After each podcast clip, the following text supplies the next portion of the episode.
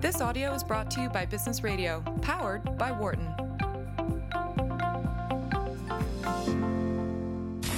From the campus at the University of Pennsylvania Wharton School. Celebrating Reunion Weekend, where alumni have gathered to reconnect and learn. This is a special presentation of Mastering Innovation on Business Radio.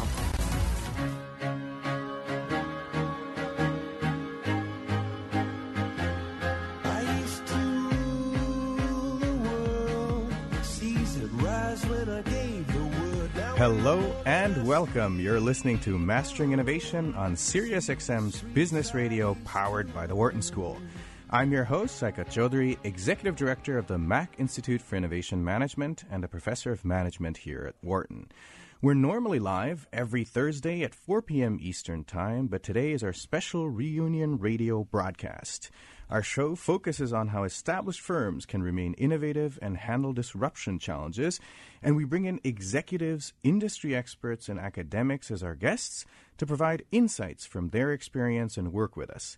If you have any comments or questions during today's show, give us a call. The phone lines are open at 1 844 Wharton. That's 1 844 942 7866. Today, we're going to catch up with two Wharton alumni who are visiting campus this weekend for their reunion and find out what interesting things they've been up to. Coming up in the second half of today's show, I'll be joined by Brian Fields, the Vice President of Things to Do at Groupon. But now I'm thrilled to welcome Brendan Cahill, a 2008 Wharton MBA grad. Brendan is the founder and leader of Penguin Random House Labs. That's the team that focuses on innovation in printed books for the publishing giant. Brendan, thank you so much for joining me here today. It's Thank great you. to see you. It's great to be here. It's nice. We're, of course, old friends. We know each other from undergrad. You happened to be in my class when you were doing your MBA, which is a nice touch and pleasant surprise. How does it feel, feel to be back on campus? Well, it's always great to be back on campus, and uh, I'm also uh, I'm also serve as a board member for University of Pennsylvania Press, so I do have occasion to come back here a little more often. but uh, it's great to see all my old colleagues and my old professors here. It's just uh, it's it's always invigorating to be back at Wharton, especially as you're seeing what everybody's up to. And one good thing is that you actually, at least now, live here in the area as well, right? How's that going? I do, I do. I uh, I live here. I work in New York. Uh, I, as I explained to people, I, I can't really work remotely. You can't do innovation work really remotely. So, um, but uh, because of life circumstances and family circumstances, it made sense for us to be here. So, uh, so I, I do have the joy of being in the Philadelphia area and en- enjoying the Eagles championship and uh, in my hometown. No, that's great. I wanted to put in that plug also because, you know, we're trying very hard to bring Amazon's uh, headquarters or second headquarters here as well. And some of us have worked on that pitch. And so uh, I want to make sure we tout the benefits of being here in this region too. For sure. So tell us about your role and what your innovation lab that you created does and how'd you get here? Sure. So um, uh, I joined Penguin Random House uh, a little over five years ago. Uh, I was on the cusp of taking a job in uh, Comcast doing strategy development uh, after I'd left being a CEO of a startup. Um, in fact, I'd verbally accepted the offer, but before I signed the dotted line, I got introduced to uh, Markus Dohle, the uh, global CEO of, of then Random House, which was on the cusp of um, uh, merging with Penguin, which was interestingly the company that I worked at prior to business school when I was a book editor. so um, we had a very interesting conversation that kind of went from being super informal to very serious and very formal um, in uh, lightning fast. And I wound up joining him. Uh, and there's there's even more to that, which I know we're going to get into. But I wound up joining him, doing strategy work for the first couple of years as we merged the two companies together, uh, doing everything from doing uh, you know, working on the global brand of Penguin Random House, bringing in the house of brands that is Random House with the the unified. Uh, uh, branded house of Penguin with the, the the bird, the iconic bird, and how do we handle that? Does that mean in terms of how the company operates? Lots of technology questions. Having been a uh, technology uh, software startup CEO, um, dealt a lot with the architecture of the company from a uh, API standpoint, CRM standpoint. Ultimately, that uh, evolved to a role where I began to uh, want to look at how we could use the technologies that we've been modernizing the company with to create a strategic lever for new revenue opportunities. And that gestated this concept of uh, of a labs concept to be able to, to take a product development type of approach to be able to implement uh, innovation in a in a small way that could then be scaled. So small, rapid fire tests. Um, you know, uh, encountering um, and incorporating some uh, lean enterprise principles, some human centered design principles, as we were pivoting the company to become more consumer centric. Yeah. And uh, but finding ways that we could do things that were fast to market. In the first year, I brought in the CTO for my startup, Kyle Gerard. Um, it was a fantastic business mind and product mind, in addition to being a, a phenomenal engineer.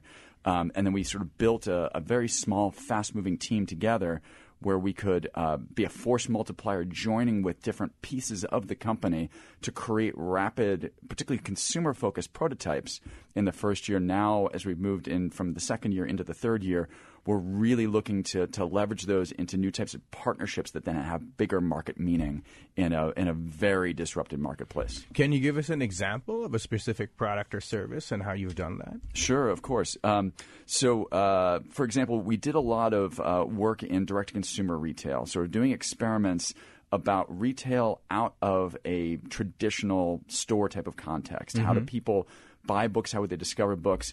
Um, we uh, worked with Shopify to develop, um, build off of their platform uh, of APIs to, to create cart technologies that could be both mobile checkout as well as online checkout.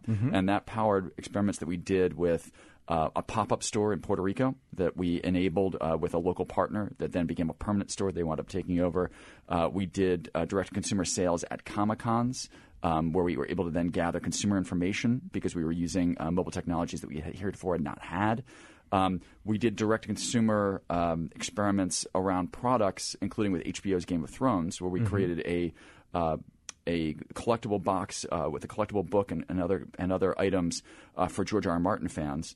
Um, that we both took online orders as well as in-person orders at Comic Cons with using those technologies, and um, and that just allowed us to to see how consumers wanted to uh, acquire, discover, talk about books, experience books, and now we're able to to use those as conversation pieces as well as now knowledge points that we can bring we can bring to our retail and other partners to enable their businesses to to grow and evolve um, in a very rapidly changing 21st century retail environment. Okay, this is extremely fascinating to me. And the reason is that we often hear about how the print and physical medium and brick and mortar is on its decline. We see a lot of doomsday predictions, and there have been trends in that direction because everything seems to be going digital. You're actually looking to buck that trend and to really challenge that and counter that. And it's really interesting because if we look at someone like Amazon too, with their purchase of Whole Foods or their creation of these stores, I recently saw one in New York as well, and a very prominent uh, mall location. We're seeing a little bit of a, a, a movement towards maybe having some physical presence as well, or physical, you know, uh, products, even when they could go online or go digital in some form. How do you see that evolving? And um, wh- what's your prediction about what will happen there? Is this sustainable, or is this a little something that we try and keep on hang Th- on to? This is a very meta question, so I'm going to sort of step back and and uh, because we're here, we're Wharton, I'm going to be a little frameworky for a moment. So Great, great. So um, so I, I think the the first piece of, of this is it's it's it's this what we're experiencing is far beyond Amazon. And Barbara Kahn gave a, a talk yesterday about uh, the future of retail Yeah. as part of our Wharton reunion um, slides, and, and it was I actually took pictures of those slides, sent them to my team on Slack, and, and really sort of t- said like, hey, this is this is what we're doing. Yeah. Um, and uh, but even at a more le- meta level beyond retail, it's we're in this age of disruption. Yeah. This is an age of disruption, and you know, Marc Andreessen talks about um, software is eating the world. Um, we're seeing uh, S and P ten year. There's been studies that, that have that have come out about how we've gone from you know 1965. The average tenure of an S and P company was 33 years. Now um, you know we're coming down to about 14 years in S and P, and it's just it's it's that that life cycle is changing, and that disruption is occurring for a lot of mega trend reasons. Technology um, globalization, major, major trends. Um, and uh, it's not just Amazon or, or, the, or the four horsemen, even if you think about you know Facebook, Apple, Yeah. et cetera, or, or FANG if you include Netflix, et cetera, Google. Um, but uh, they are the drivers. In many ways, they're the chief beneficiaries of, of these these mega changes and this technologization and and liberation, if you will, of, of consumers um, who can now move much faster.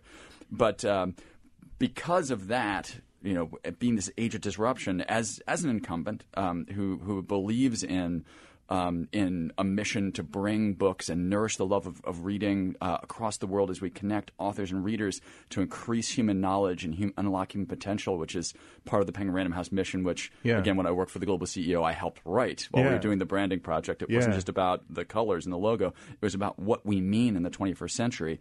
Um, so, n- disruption from without Yeah. necessitates transformation from within for the Yeah. for, for for these organizations. If you're going to be meaningful, Yeah. if you're going to have a meaning for people, and it's not just about dollars and cents, it's not just about competitive position. It's really about about what you mean at, at this much greater level for society, Mm-hmm. um, which we take exceedingly important as as purveyors of knowledge and and inspiration and and creativity. Um, so.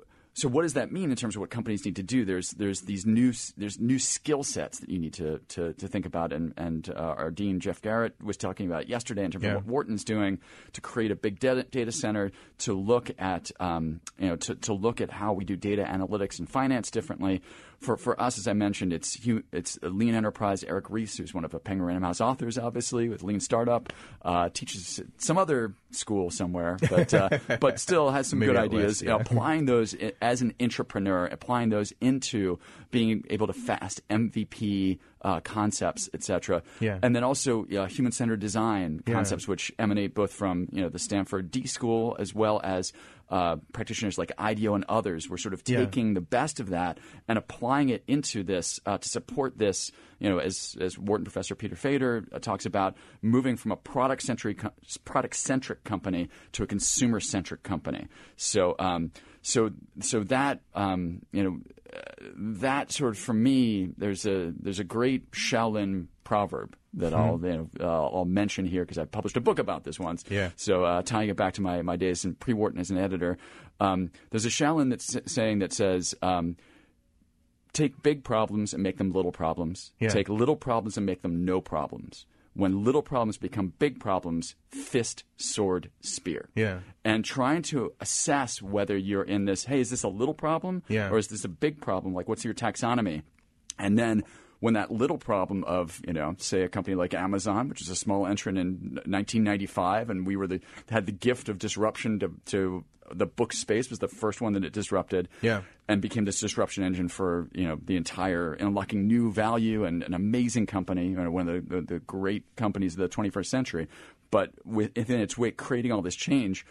For us as a company, like how do we then step up our game? What is fist, sword, spear to respond to that? And that's where you know again the third leg of this this conversation is this innovation leadership. Yeah. So and that's I think that's the X factor that connects how to become from the disrupted to to become not a disruptor per se yourself, um, but really uh, a transformation uh, Yeah, moment for yeah. your company, and that's and that involves it's not just you know for traditional media businesses changing from B to B to C Yeah. to, to to to D to C per se. That's it's it's more than that. There's an entire ecosystem to think about. Yeah. You have to have a gestalt about both what your meaning is as well as how you interact with it. Um, Yeah. And that's where you know it's it's technology plus this new customer view. And for us, you know, customers aren't just Barnes and Noble or Amazon. Yeah. We really need to think about the consumer, that lifetime value for that that individual consumer, and using those principles that we talked about to be able to create these things to understand those consumers better, so we can work better with the entire ecosystem. Everybody from the author Yeah. to the editor to the the person who picks up a book in a store uh, or finds out about our books o- online, and Yeah. that's that's the meta thing that we're trying to do here in our part of the world. But I think every incumbent business is challenged to rethink really from first principles Yeah. what their meaning is in a world where Facebook, Amazon, Google, you know, Apple, and others are atomizing, you know, and and and com- and competing in radically different ways and attracting consumers in very different ways and locking them into these new ecosystems that in the past, you know, we didn't have to really think about. You know, technology was separate from all of these, but in a technology is eating the world sort of, you know, overview, Yeah. you have to really think about how you what your business matters and and I'll say one last thing and I you're about to say, say a question but the one last thing is you know we often you often hear like well you're not a technology company Yeah. and I don't think that's the answer anymore I think software is eating the world. Every company is a technology company Yeah. to some extent. You have to have an approach. The question is, are you a good technology company? Do you use technology in the right way, Yeah. at the right level, in the right places? Are you leveraging it properly? Or, or not? Are you over investing in the wrong places? Are you over technologizing or under technologizing? Then you're a bad technology company.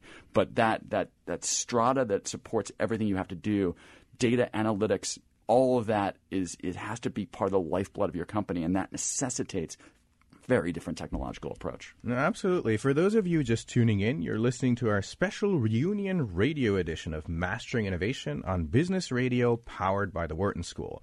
I'm Saikat Chaudhuri and I'm speaking with Brendan Cahill, founder and leader of Penguin Random House Labs. Let me unpack some of the things that you're talking about, right? Because so clearly, when, if I interpret you correctly, when we look at customer experiences, you know, and reading or consuming content of various kinds, um, there's a role for the digital and the non-digital, physical, and all that stuff. That's one thing. The second thing you told us about the principles that are driving your innovation lab, um, and clearly disruption is happening across so many industries, but you make it sound really easy. Okay, it's really hard to get a storied, established for a long time, extremely successful giant that dominated an industry to make these kind of changes. What are some of the challenges you faced, and how did you overcome them? Sure. Um, those are significant. I, I mean, c- being able to create the understanding that there is this seismic change occurring, even though uh, our industry, the book publishing industry, is having rec- record profitability. You know, double-digit, you know, EBIT margins are now become standard amongst the big five publishers, ourselves and our and our traditional competitors. A lot of that is driven by the efficiencies that Amazon has in the marketplace. Yeah. They they they have contributed to the death of uh, of very inefficient sales channels like Borders, for example, and that's weeded that out. Amazon is the most efficient sales channel you can potentially imagine, and they're always getting more and more efficient. However, some of those inefficiencies that you have that Amazon's weeding out also create opportunities for discovery for us. So even though some of our metrics improve, some of our other metrics of how many points that we can actually distribute to Yeah. then become winnowed. So uh, aligning on looking at metrics that maybe weren't your traditional metrics around what success means for your company, Yeah. how you manage that, what those implications are as you game them out. If Amazon continues to take X amount of share each year, what does it mean in terms of how we interact with our other players? And as I Mm-hmm. said, we we love Amazon. We work with them. We, we we strive to work with them better than we work with it with any other other partner. And Yeah. we're, we're we're we're you know I like so many other uh, people of my generation are in awe of what they've been able to achieve. Yeah. But there's an importance in, in uh, diversification Yeah. of of and and it's not right for everybody and and it's uh, and other people wanted to to dis- to discover books in different environments and we want to help empower that discovery in any environment that consumers want and perhaps environments that don't yet exist that might even be better Yeah. for how people consume things in the physical world as they encounter spaces.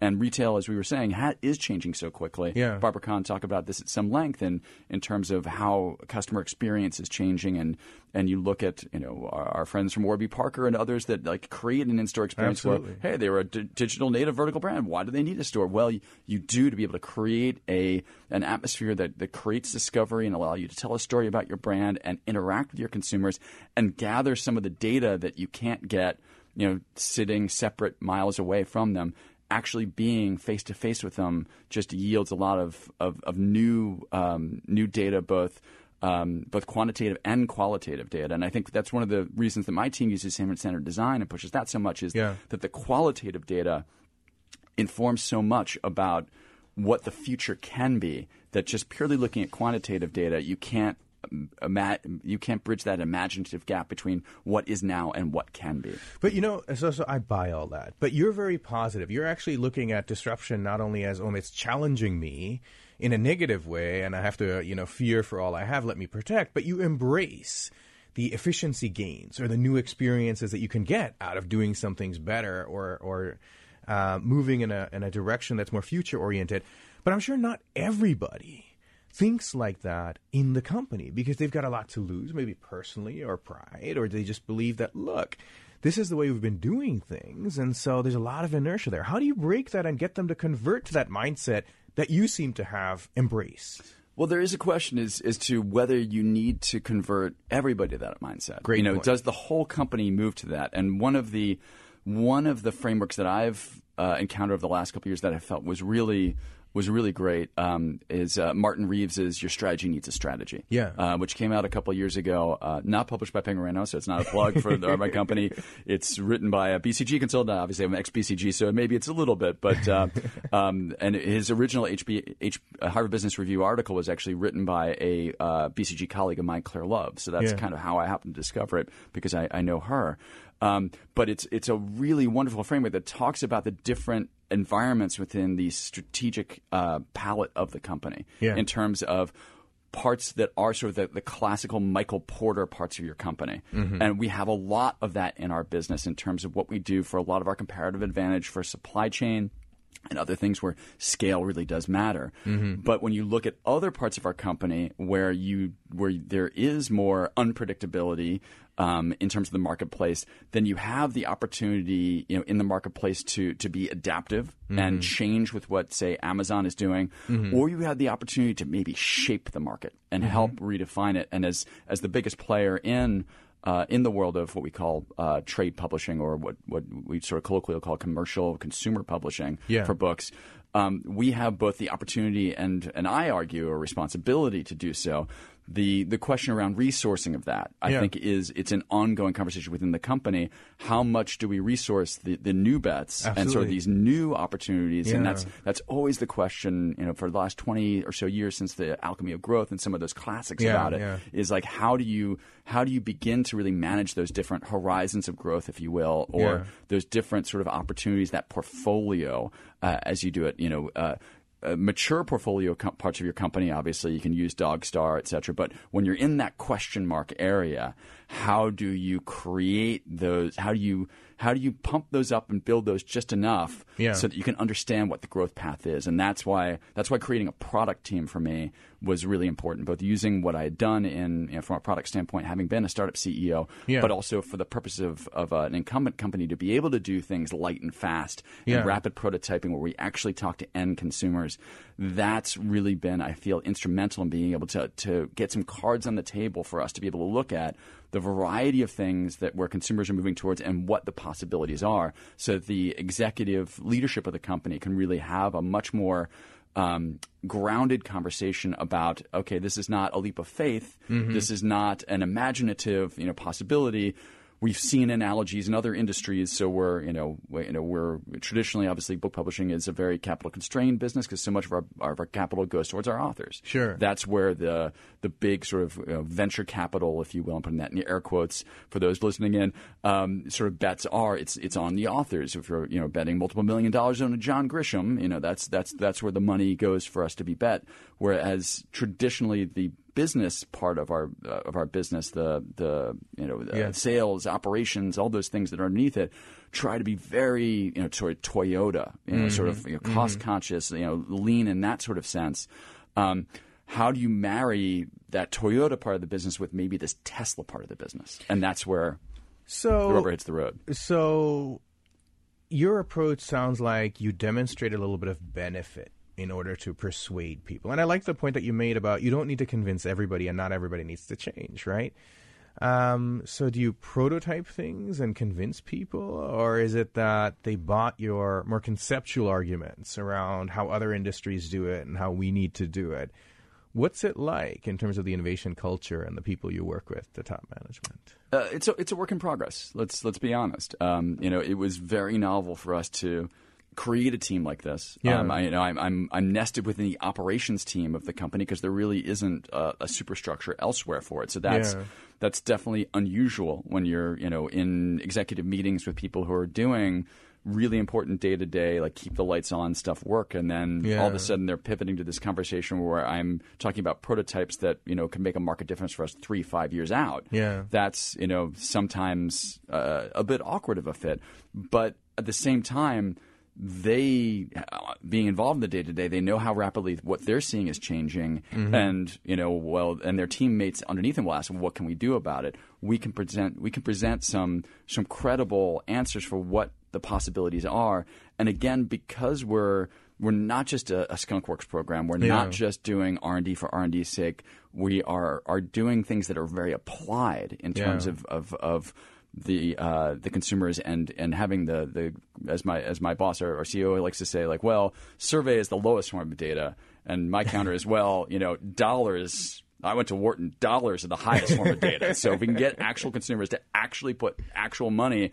on the things that we're trying in these trials that's the most important data point we can gather in terms of what these opportunities are and, and in terms of what their meaning for the business can be going forward. Yeah, I like that. The the direct tie to the bottom line. Now you mentioned the connection to Wharton. I want to come back to that. So is there anything you did at Wharton which has prepared you particularly well and generally in your career, but especially for what you're doing now and, and your role at uh, Penguin and Random House and uh, Of course, uh, I mean th- there was a, there was a variety of things. Uh, I was involved just because of some friends in my cohort. My first year, I sort of stumbled into the startup plan competition, mm-hmm. wrote my first startup plan, and joined the venture initiation program that we did sort of in the in the second year.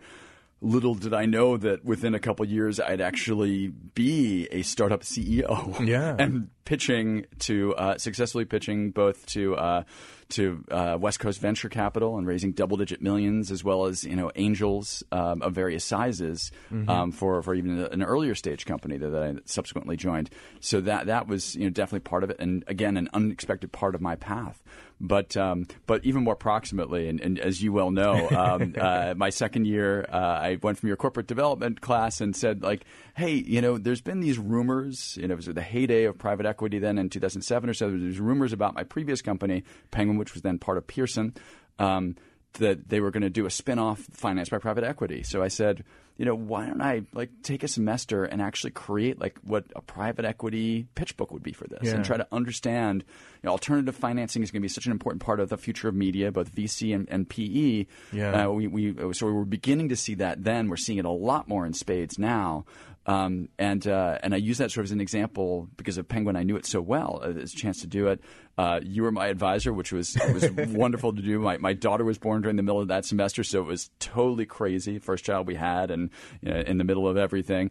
But uh, but it allowed me to connect with some of my you know colleagues who had private equity backgrounds and had done corporate transformations to begin sort of comparing some of the ideas that I had had, having been inside Penguin about what what it would be if you took it, you know, totally separated and, and into a, a rearranged company. Um, I created a report, which I then, you know, uh, got some feedback from some people in the industry on, just sort of for fun. I wound up going to BCG, uh, uh, obviously subsequently, but uh, but I kept copies of that, and you know, wound up joining a disruptive uh, ebook startup as as first uh, first uh, non-founder employee, um, and then became recruited, recruited to become a CEO of a, of a mobile app startup in the outdoor lifestyle space, which we pivoted towards a social media um, movement. But then I was when when that sort of didn't pan out, as you know, startups often don't, uh, or at least in the way you expect. Um, I was on the cusp of taking a job here in Philadelphia, um, Yeah. doing. Uh, strategic development under Sam Schwartz's group um, at uh, at Comcast. Uh, and a great group, really amazing stuff. Um, doing really interesting things in in the video space, which was very exciting for me. And some Wharton friends had con- had had actually um, helped me to to, to bridge that because there were some other Wharton people on those teams. Yeah. So uh, and I verbally accepted, was ready to. My family moved back to Philadelphia. We got our daughter into a local school here. Yeah. Um, and but before I signed on the dotted line, I was introduced by the then CEO of of of Random House to the global CEO of, of of Random House. And on the day I met him, I said, you know. This, this is great. I know we're just meeting here, Yeah. but you know, I wrote this project at Wharton five years ago, um, and, and and he looked at it and it said, you know, uh, Penguin, you know, private equity, uh, private equity uh, proposal, and it was dated May 2008, my graduation date when I handed it in to you, which is like a week before I graduated, and uh, and Markus Dohle looked at it and he said, "That's the month I started here as CEO," and, and he's like, "And now." We are merging with Penguin, so uh, so all of a sudden, this theoretical thing that we had done together, you know, five years before, all of a sudden became a host of ideas that we could in fact implement in the real world, looking at both what domestically Penguin could be as well as globally, but now in the context of Penguin plus Random House. And the other funny anecdote, of course, I had worked at Penguin, as I mentioned. Uh, my wife had been an editor at Random House for 13 years before she had our daughter, and then became a, a writer slash ghostwriter. So I joked to, to Markus that we had effectuated the Penguin Random House merger years before it was a gleam in the eye of Bertelsmann and Pearson, um, which had a similar reaction to you. So we got to consummate that um, professionally uh, and bringing those two uh, great companies together. And now we have the ca- capacity to do things that separately they could not have done. And my team is part of the answer of unlocking that potential for the company fascinating story, especially the nice uh, tie there at the end. You know, I think that's uh, you know you've clearly had a stellar career and and serve as a great role model for uh, UPenn and Wharton MBAs. So thank you so much for joining me on the show today, Brendan. It's been great to see, see you, and thank you so much for having me. Absolutely. It's great to connect with you. Um, is there anywhere where people can follow uh, what you're doing, what your labs are doing, maybe Twitter or other places? We do have Twitter accounts. We only post on it very occasionally because Yeah. we sort of keep things secret until we spring them. But Okay. uh, I'd say stay tuned for the weeks to come. There's some big stuff cooking for this summer. Wow, that's certainly very intriguing. I shall stay tuned and pay attention. We need to take a short break now, but when we come back, I'll be joined by Brian Fields, Vice President of Things to Do at Groupon. I'm your host, Saikat Chaudhuri, and this is the special reunion radio edition of Mastering Innovation on Business Radio, powered by the Wharton School on Sirius XM 111. We'll be right back. For more guest interviews, check out our Wharton Business Radio Highlights podcast on iTunes and Google Play.